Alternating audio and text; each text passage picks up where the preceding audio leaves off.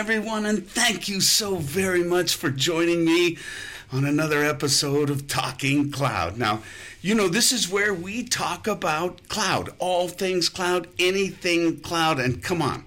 I mean, if you're anywhere near the industry, you know everything is cloud. Cloud has gotten so huge, there's not a single facet of computing that we do today that doesn't involve cloud and it's just getting bigger and bigger and bigger. Now, you know, I've told you many times, I am no expert, okay? I'm the Gilligan on this ship. I'm not the professor, but I do know where to find them. I seek them out. Uh, I the benefit of being in the biz for a long time, and man, I am so excited today. This is somebody who I've wanted for a while. Uh, our guest today is just someone who's got a very unique and long tenured perspective. You know, clearly, uh, some of his recent decisions, I think, really highlight where the petri dish is shifting in the world of cloud and cloud security. So, if, if you, I mean, just look at the background bachelor's and master's degree, Tel Aviv University senior consultant way back in the middle 90s for nearly four years uh, for uh, Trigger Foresight, which is Trigger Consulting. Then on to Amdocs. Uh, the old timers certainly know that one. Uh, and he was there for a good six plus years, uh, involved uh, leading director strategy and business development. Then he found his way to a place he was for a while. First started in channel programs and international sales operations, moved into head of business center and new business offerings. Then, for the last four years, he was head of strategic sales and partnerships, a 15 year tenure at a company I know well, uh, Checkpoint Software. And now, just under a year, he's been the Chief Revenue Officer and founding member at Argon Security. I am so jazzed to have Eran Orzel on the program today. Eran, uh, thank you, man. Uh, this is great. I appreciate you taking time uh, to talk to me about this exciting new venture you're doing. Thanks, Grant. Uh, very excited to be here and uh, now everyone can calculate my age, so a little bit embarrassed, but uh, I think okay.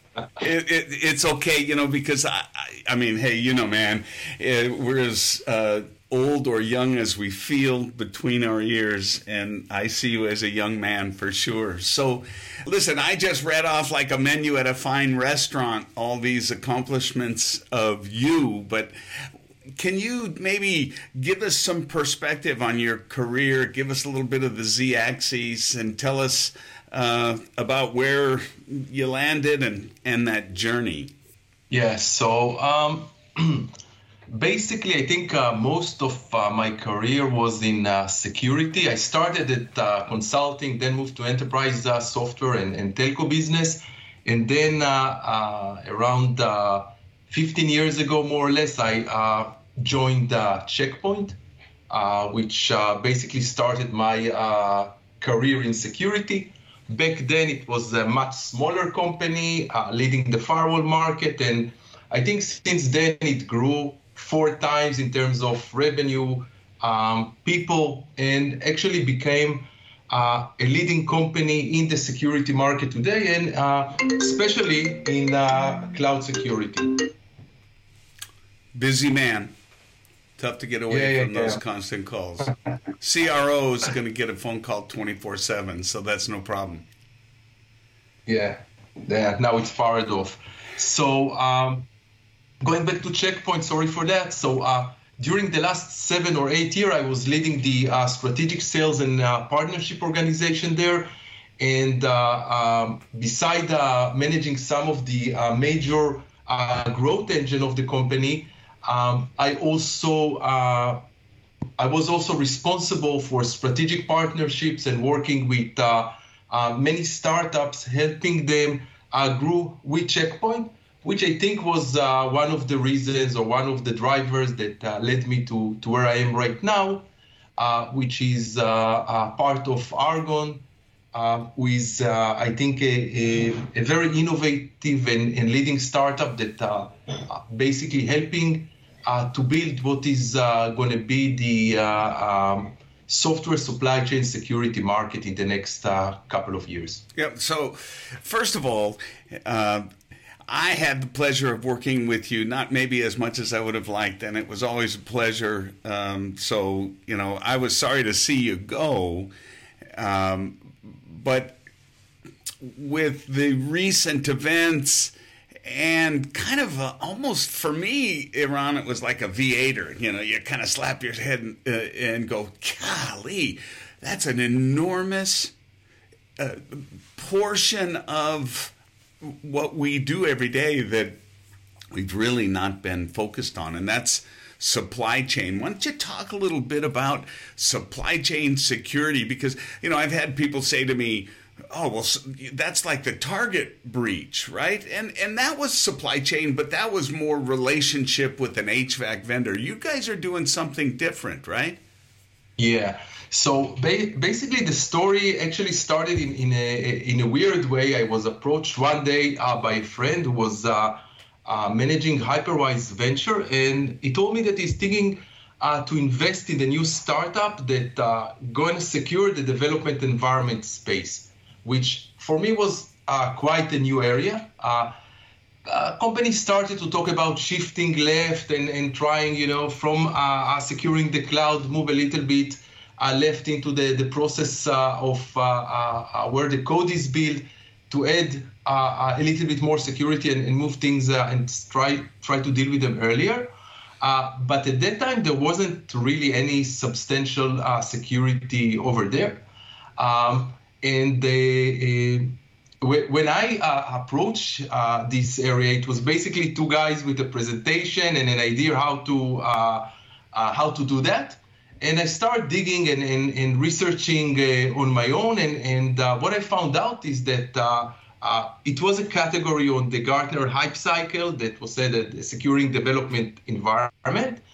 But uh, what I found out is that uh, this segment was neglected for very long time. There is no real security over there. And, and I say to myself, mm. maybe those guys are onto something, and and there's a huge uh, risk here. And uh, you know, uh, to cut a long story short, short, we you know a month after we started, SolarWinds breach was discovered, mm. and you know the rest of the story. Suddenly, you know, there's a lot of highlights on software supply chain, and everyone is, is moving to to protect that. Yep. Um, so so that's the story behind it. Uh, and just for the audience to, to really define what is uh, uh, software supply chain, so it is basically the process that uh, uh, starts when a developer is upload his lines of code or his package or, or file uh, to the uh, source code management system of the company. And then all the processes that start running from that point, you know, storing the source code, building it, testing it, and deploying it until it is uh, uh, running production. Um, today, or before that, this process was called the CI/CD pipeline, uh, continuous integration, continuous deployment, and the focus there was like automation, speed, collaboration, and it's actually uh, uh, a process that help a developer uh, release software fast Mm. Um, and when it started, uh, not surprisingly, uh, there was no security there, and uh, uh those tools are open. Uh, they are open for collaboration. They are fast. A lot of them are open source uh, tools. So um, we found a huge environment in almost every organization that develops software that didn't have proper security and exposing those organizations to various types of risks.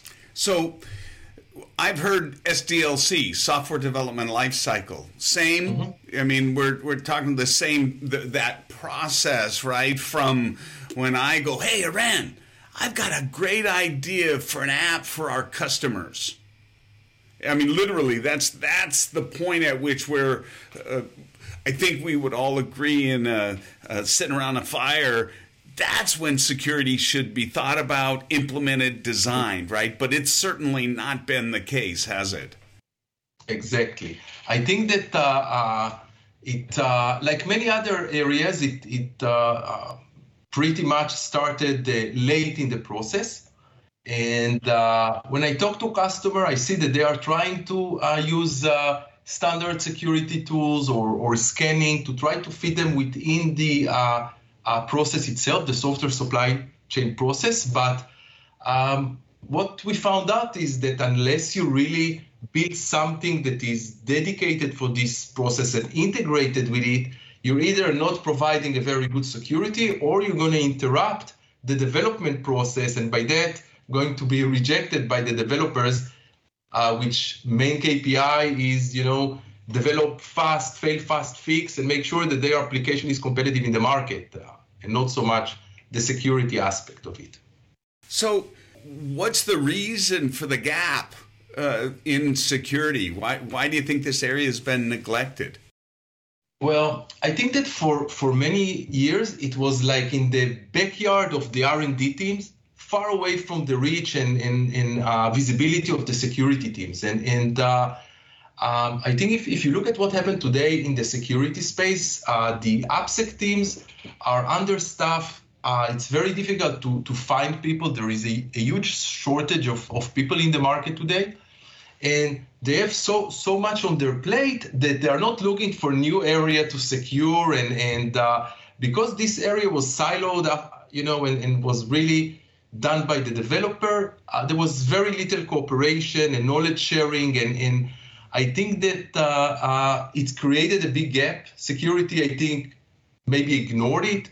Uh, development didn't run to say, hey, we need to secure that. And it's uh, uh, if we look right now, what's going on in the market, it like 90% of the developing software developing companies are using those automated CI/CD pipelines. So it means that it's like in every company, it's a process that runs open source tools, uh, SaaS services, a lot of dozens of, of uh, uh, uh other systems contribute to it. So it's a very complex and dynamic environment. In many cases, open uh, uh, to the internet or allow users from outside the organization, the organization to connect and contribute code and uh, uh, the risks is, is super high in those environments and, and now we have to run very fast and, and close this uh, gap. Yeah i wonder if it's also because we're so hyper connected you know, because everyone is connected 24 7, 365 with super high band connect, and we're all carrying supercomputers that have access to the exact same resources.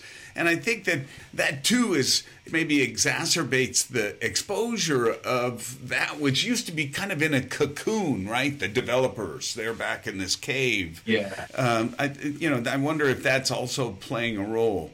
I think it is it is it is contributing to the risk of, of, of this process because if in the past you know that uh, the development process was done uh, you know on-prem behind the firewall you know system that might not be connected to the to the internet at all today with the move uh, uh, uh you know for of people to work from home uh, also development are becoming like a scarce resource so you find organization outsource part of the development to Eastern Europe, mm. to uh, uh, uh India, uh, to other countries, right. and you see a lot of people connecting uh, from outside into your uh, development environment, even if they are on-prem. Mm. Uh, you see a lot of the code distributed and, and sent outside the organization as well.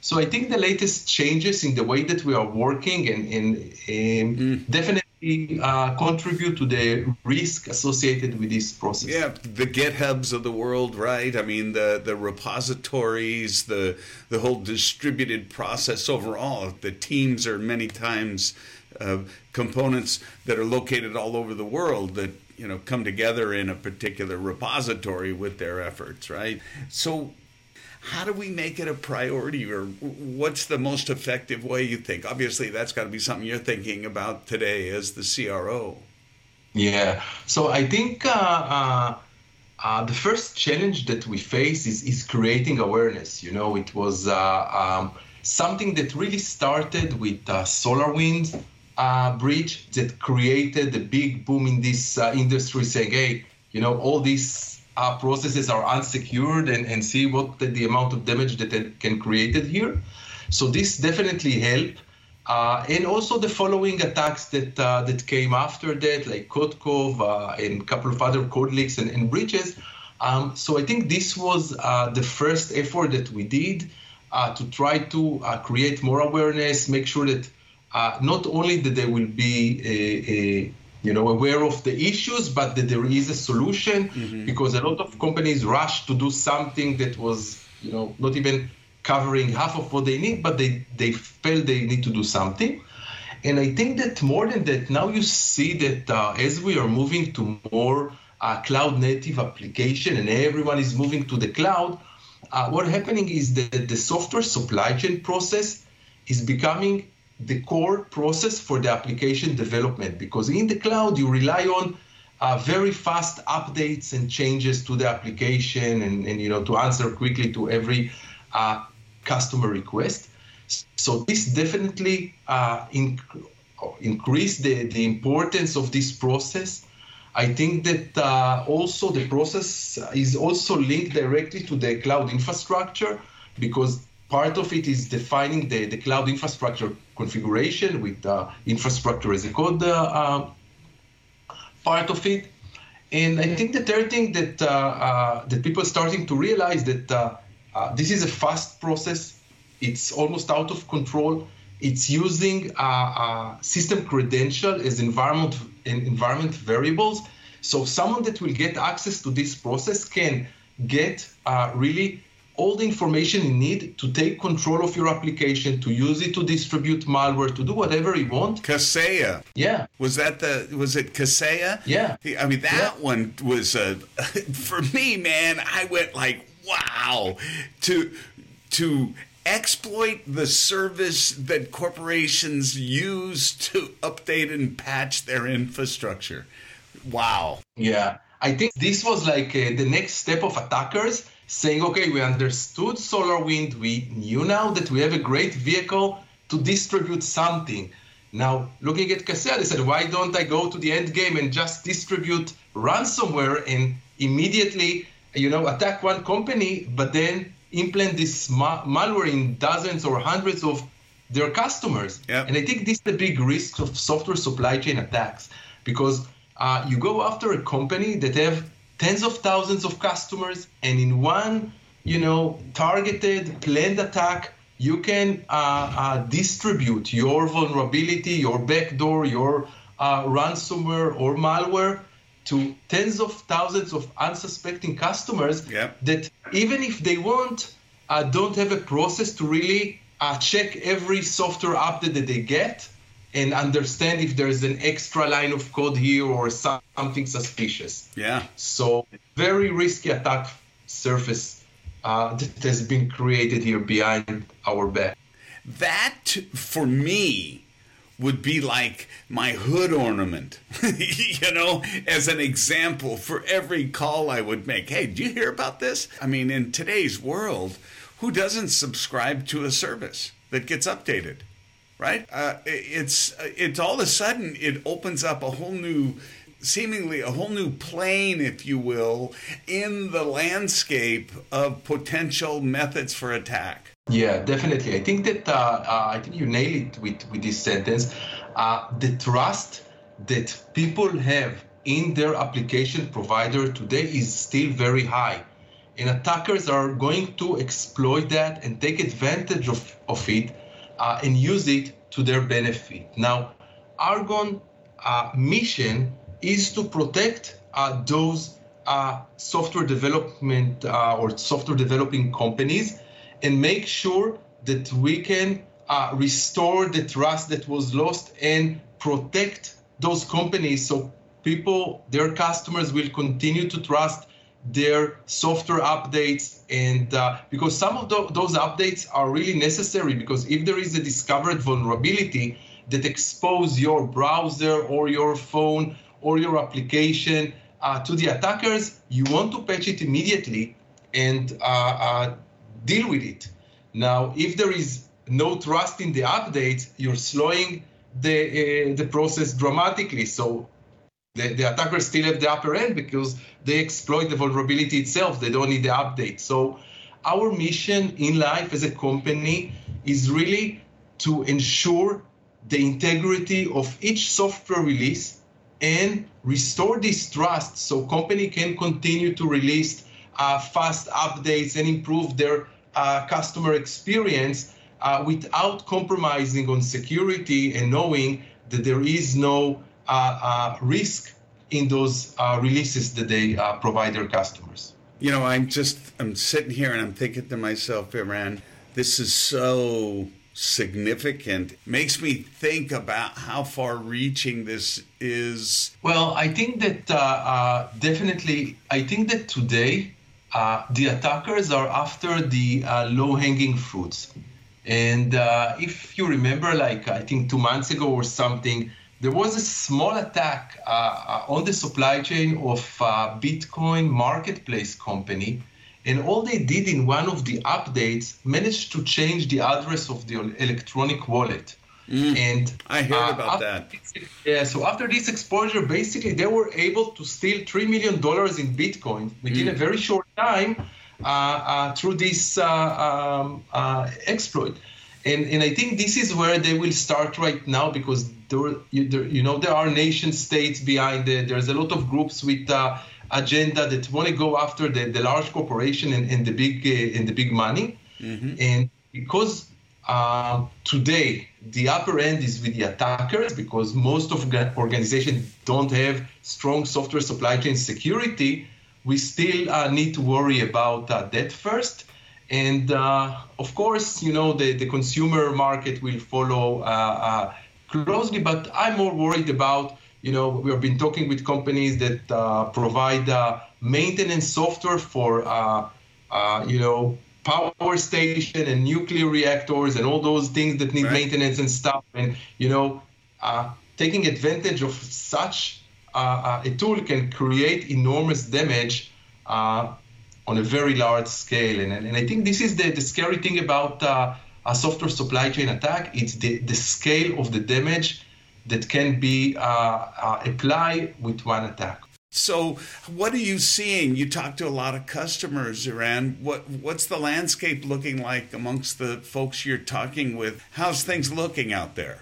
Okay, so um, I think, as I said before, I think the awareness is starting to, to be at, at, a, at a good level. When we talk to uh, our customers, it looks like uh, uh, as much as 60 to 70% of them plan to invest in uh, uh, software supply chain security in 2022. So this is a good, I think, message. I think uh, it, it shows us that it was adopted by uh, most of the CISO, most of the uh, security teams. They understand. I think the first thing is that they understand that there is a gap and that uh, they uh, must do something to uh, start closing that. Mm. Now, we still have, you know, a gap of uh, knowledge. We still have a gap of, of people and they will need help. They will need a lot of help. I think that the giant of the industry starting to realize that and moving toward that towards that.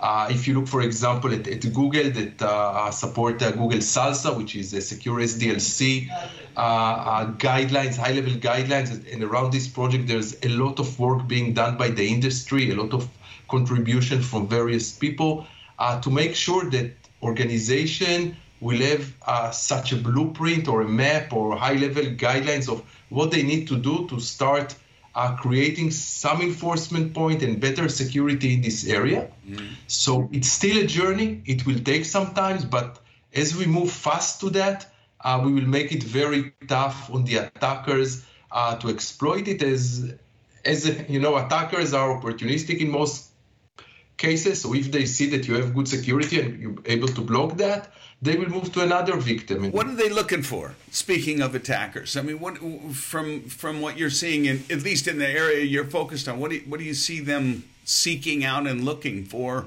What's going to cause them to say, "Ha, I'm gonna move on?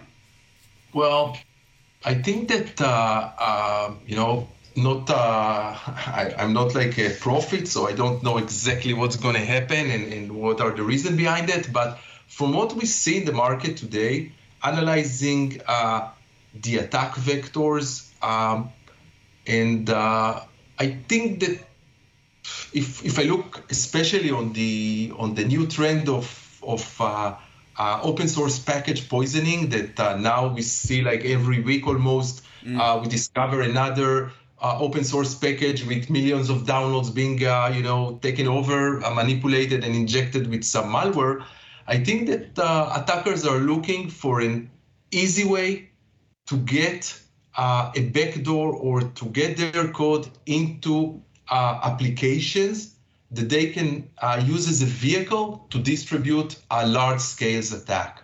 I, attacks. I think that uh, if I have to summarize it in, in one sentence, this is uh, the uh, jackpot for the attackers uh, because uh, one attack can exploit or expose thousands of victims and they can pick and choose who they want to attack and, and in, in what method and this is a very da- dangerous approach. And, and if you saw, if you uh, you mentioned before uh, the Kaseya case, yep. so combining such a, a, vehicle with an attack with a, a malware like ransomware yep. can uh, really uh, uh create uh, meaningful damage to you know the the companies using it, to their MSPs, and also at the end to the insurance companies that have to you know, compensate everyone for the loss of day and all the, the yep. uh, recovery work that. Yeah. Scale, right? I mean, yeah. they certainly are looking for scale, right? I, I think they they want that. They they don't want that one to one, but uh, you know, they don't want that one to uh, a few. They want to do the one to massive, right? Yeah. So you know, everybody has heard about solar winds. I mean, what other, you know, in the in the world of SDLC, in the world of of supply chain security, what other areas are there um, that need to be protected? So I think uh, after uh, many analyses being done on, on the SolarWinds uh, attack, I think it was obvious that there was a lot of work and, and effort uh, behind this, and, and, the attackers were very sophisticated and mm-hmm. uh, really uh, invested a lot of, of work. Um, what we see in the other types of attacks is that uh, once, uh, you know, I think it was uh, like a Russian group that connected to, to the Russian government or something, but they want to use these same types of methodologies and go after lower hanging fruits and, and easy targets. So the two type of uh, attacks that we see today are becoming more popular. I think the, the number one is is uh, um, package poisoning. So we see attackers going after uh, open source packages like npm, going after uh, container repositories, and trying to uh, take control over those um, packages or containers and uh, inject their own code created new version with uh, some uh, vulnerability in them so they can exploit it uh, when um, the developers will download it and start using them uh, in production.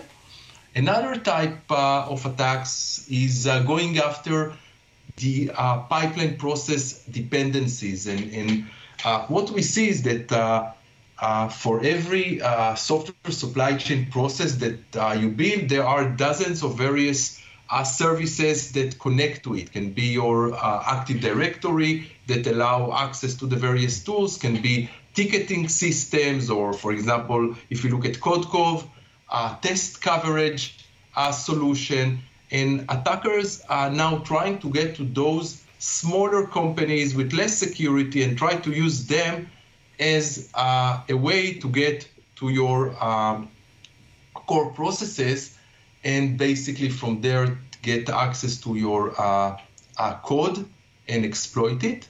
Um, but I think the uh, the attacks against uh, uh, software packages are by far the most popular because it's easy to get uh, yeah it's easy to get access to them. Let me ask about those packages. So when you talk about the package poisoning, are you talking about um, an open source um, ball of code that's uh, 1.2.3 whatever right that's out there and then there's something that someone's enhanced or or modified.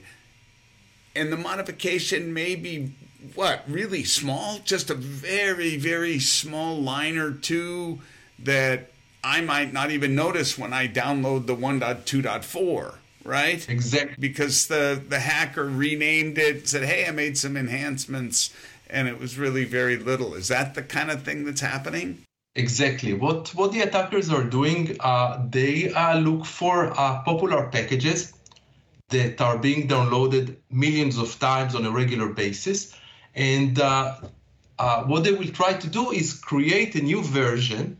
Uh, can be 7.3.0.1 and in this version, uh, they will do minor changes, but will either insert their own code or point to a new dependency mm-hmm. that uh, uh, will be pulled later on or a, a piece of code that uh, uh, includes some vulnerability. And that way, mm. what they're doing is uh, getting the developer to passively insert their vulnerable code as part of the application that they are building.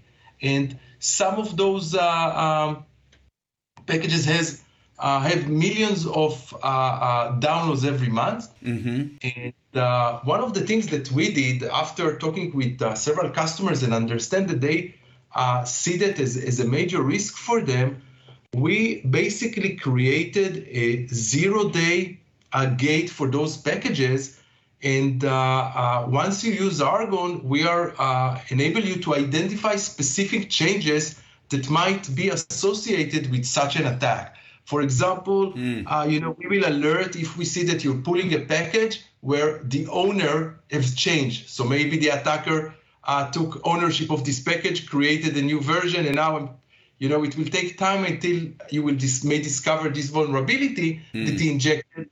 But in in advance i can tell you hey there's a new owner here maybe you should wait for a couple of months to see that other people are using this and there are no issues with this package before right. you start using something new or i can limit you know uh, uh, the use of every package that doesn't have a good score on github or that uh, uh is not running out in the wild for at least two months and i know that some people used it and there's nothing happening so, so it sounds it sounds like suspicious attributes, right? I mean, suspicious attributes, very similarly to when we uh, see that someone's registered a domain yesterday and it's got some non English words or something like that, right? That we immediately throw up flags and say maybe that.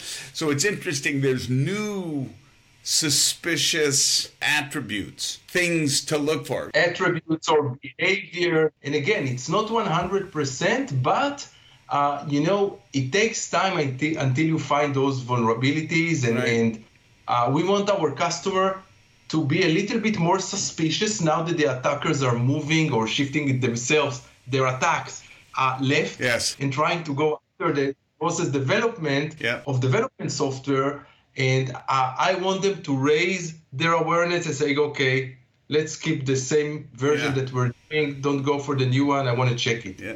So let's talk. Let's talk about Argon. Um, you've been there a year. I saw the really exciting news here. What maybe just a week or two ago. That uh, so congratulations to now be part of Aqua. Talk about what your approach is, how it's unique, different, and maybe a little bit about the solution and how complex, how easy. Just yeah. so first, I want to start with with the acquisition because I think that uh, this is like an assurance for us, at, at least it was, that we are moving in the right way because we know that supply chains attacks are rising and it's a big threat and and uh, very much in the uh, cloud native environment, as we talked about, uh, because uh, you see that uh, uh, these processes are super fast and more susceptible to, to such attacks. Um, now, because of our unique value proposition, I think it's it's really created an opportunity for us to to connect with a, a player in the runtime And in the future, it's not going to happen immediately because acquisitions and integration takes a lot of time. Uh, we will be able uh, to provide uh, uh our customers the ability to protect their process really from code all the way through uh, runtimes. So add uh, these capabilities. And even today, we have integrations and partnership with various companies in the runtime, in the code time, that we orchestrate their activities and contribute to values to, to both sides in order to uh, uh, give the customer as much information as possible and give him alerts in advance so he can uh, tackle those uh, um, issues.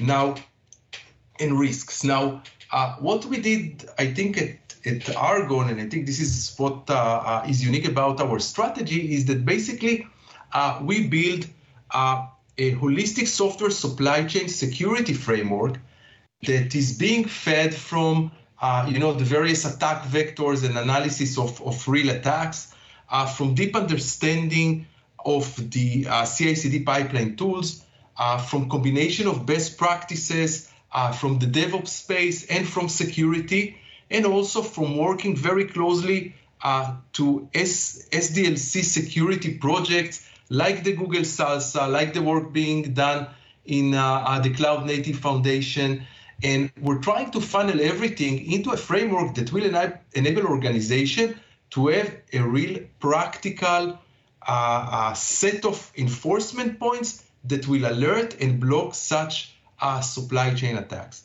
And this is our mission, and this is what uh, uh, uh, we started to do a year ago. now there is still a lot of work to be done. We're just, you know, working with dozens of customers, and, and the market is is huge. And I believe that this acquisition will, will help us uh, uh, broaden our reach. Um, but I think this is the, the essence of, of what we're trying to do, uh, enabling customers to uh, get visibility uh, and real discovery of what is going on in this process that until today was like a black hole for them. Mm-hmm. Uh, give them the ability to build their security policy and apply those uh, uh, policies uh, into or policy or best practices or, or enforcement point as part of the process in a way that is not like intrusive in a way that uh, work with the process and not delay the release uh, Uh, and at the end ensure that uh, uh there are no risks in the process in the tools in the uh, code itself and that we help them release code that has high quality and high security. So as I'm thinking and I'm hearing and imagining that whole process, it seems like there's a number of there, there there's a number of intersects, if you will, or points at which you need to make sure it's secure before, you know, I guess in a PERT chart or a Gantt chart, you know, where the critical path is, you know, before you go to the next milestone, you you need to make sure it's safe and secure there. So is Argon um, an agent-based solution? Is it something that is installed in mon- many places like toll booths, or how, how does the product uh, uh, secure uh, the complexity?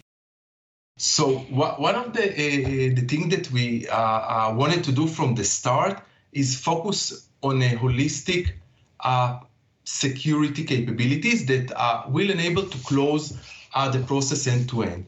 The way that we are doing it is that uh, basically uh, we connect to the CI/CD tools themselves, to the software supply chain uh, tools that build this process through APIs and plugins. So usually we will connect to your source code management system, could be a GitHub, GitLab, Bitbucket, Azure DevOps, or whatever. Mm-hmm. Uh, we will connect uh, also to your uh, build server. Mostly it's Jenkins, but some other use GitLab or yeah. uh, GitHub, and the others are also moving into that space. We will uh, connect to the your deployment server, um, Nexus, JFrogs, and other. Mm-hmm. And by connecting to all those tools together, we have the complete visibility. And through those APIs, we can basically apply security on three layers. The, the first layer is on the tools themselves. We make sure that there are no misconfiguration, that there are no vulnerability. We apply security best practices on these uh, uh, on these tools, on the services that connects to them, and also on the networking of the uh, uh, process. Uh, the second layer is the ability to uh, define uh, the process policy and enforce DevOps and security best practices over the process. And this way, each company can define its own policy and make sure that it is kept and our system will do it automatically. Mm-hmm. And the third layer is also looking at uh, the code itself, and we either orchestrate or contribute our own scanners or orchestrate third-party scanners and make sure that throughout the process, we also uh, uh, improve the quality and security of the um, code itself. So is that like a static code analysis kind of process uh, at that phase? And give me an example of, of the second phase in terms of the best practice that, that you could implement with a policy. Okay, so I'll give you an example, and, and we actually did it uh, uh, a couple of weeks ago. So let's assume that uh, uh as a company, you decide that uh, you're not going to release any artifact or any code unless during the build process you scan the code and you scan it for secrets, you scan it for infrastructure as code, you scan the container and everything. Now, where Argon comes to play is once you define this process and you decided exactly what scanners will run, the Argon solution will enforce a step in your build process mm. which going to run all those tests. Now we can enforce, for example, a checkpoint to run as part of the build. We can enforce Snyk to run there or Aqua to run there. Mm. And what we're doing is enabling you to define a policy saying every time there is, I'm building some software, some update, I'm going to scan the uh, code. And if I find some critical issue, this process will stop and start all over again. Mm-hmm. If I don't find it uh, and everything is good, it will continue to the next step. And by that, uh, we uh, applying a, a, very smart orchestration and enforcement of security check in critical parts of the process. So, uh, uh, you know, you don't need to uh, uh do it yourself. You know that there is an, a, a, a, let's say, a solution that will run and synchronize all the activities that you wanted over this process. And whenever something is wrong, can stop the process, can alert you on that, and you can take actions. And it sounds like if I'm on the other side of that milestone, I can have confidence in knowing I won't get it handed to me until those check boxes are checked because the Argon solution. Am I getting that right? Yes. So so uh, we are applying what we call active security on the process, meaning that you know it's easy to, to scan like code repository and tells you you know you have a lot of issues with open source with this with that with the code. There are some secret there. Okay everything is very static.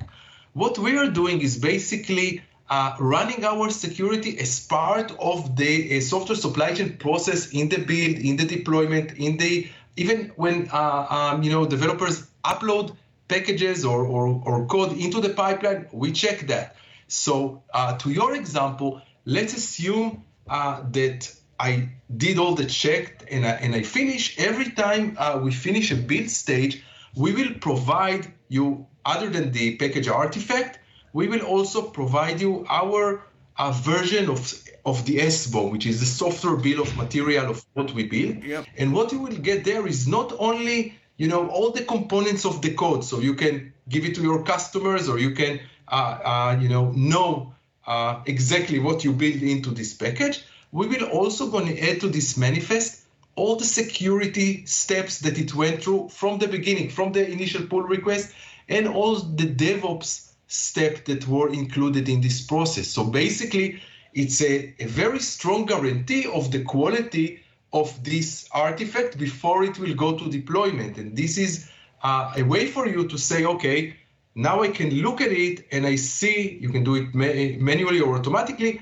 that this uh, specific package uh, was uh, reviewed by two reviewers. It was uh, it went through all the security checks that I wanted, and uh, uh, I know exactly what is building that, and I can you know, pass it to the deployment server, or you can check and say, you know what, the guy that pushed it, I don't know, it was uh, it wasn't done with two-factor authentication. So okay, I want to stop and understand why it happened. So our goal is really to give you strong assurance in your software release so your customers can deploy it without uh, worrying and, and thinking if they need to do something else.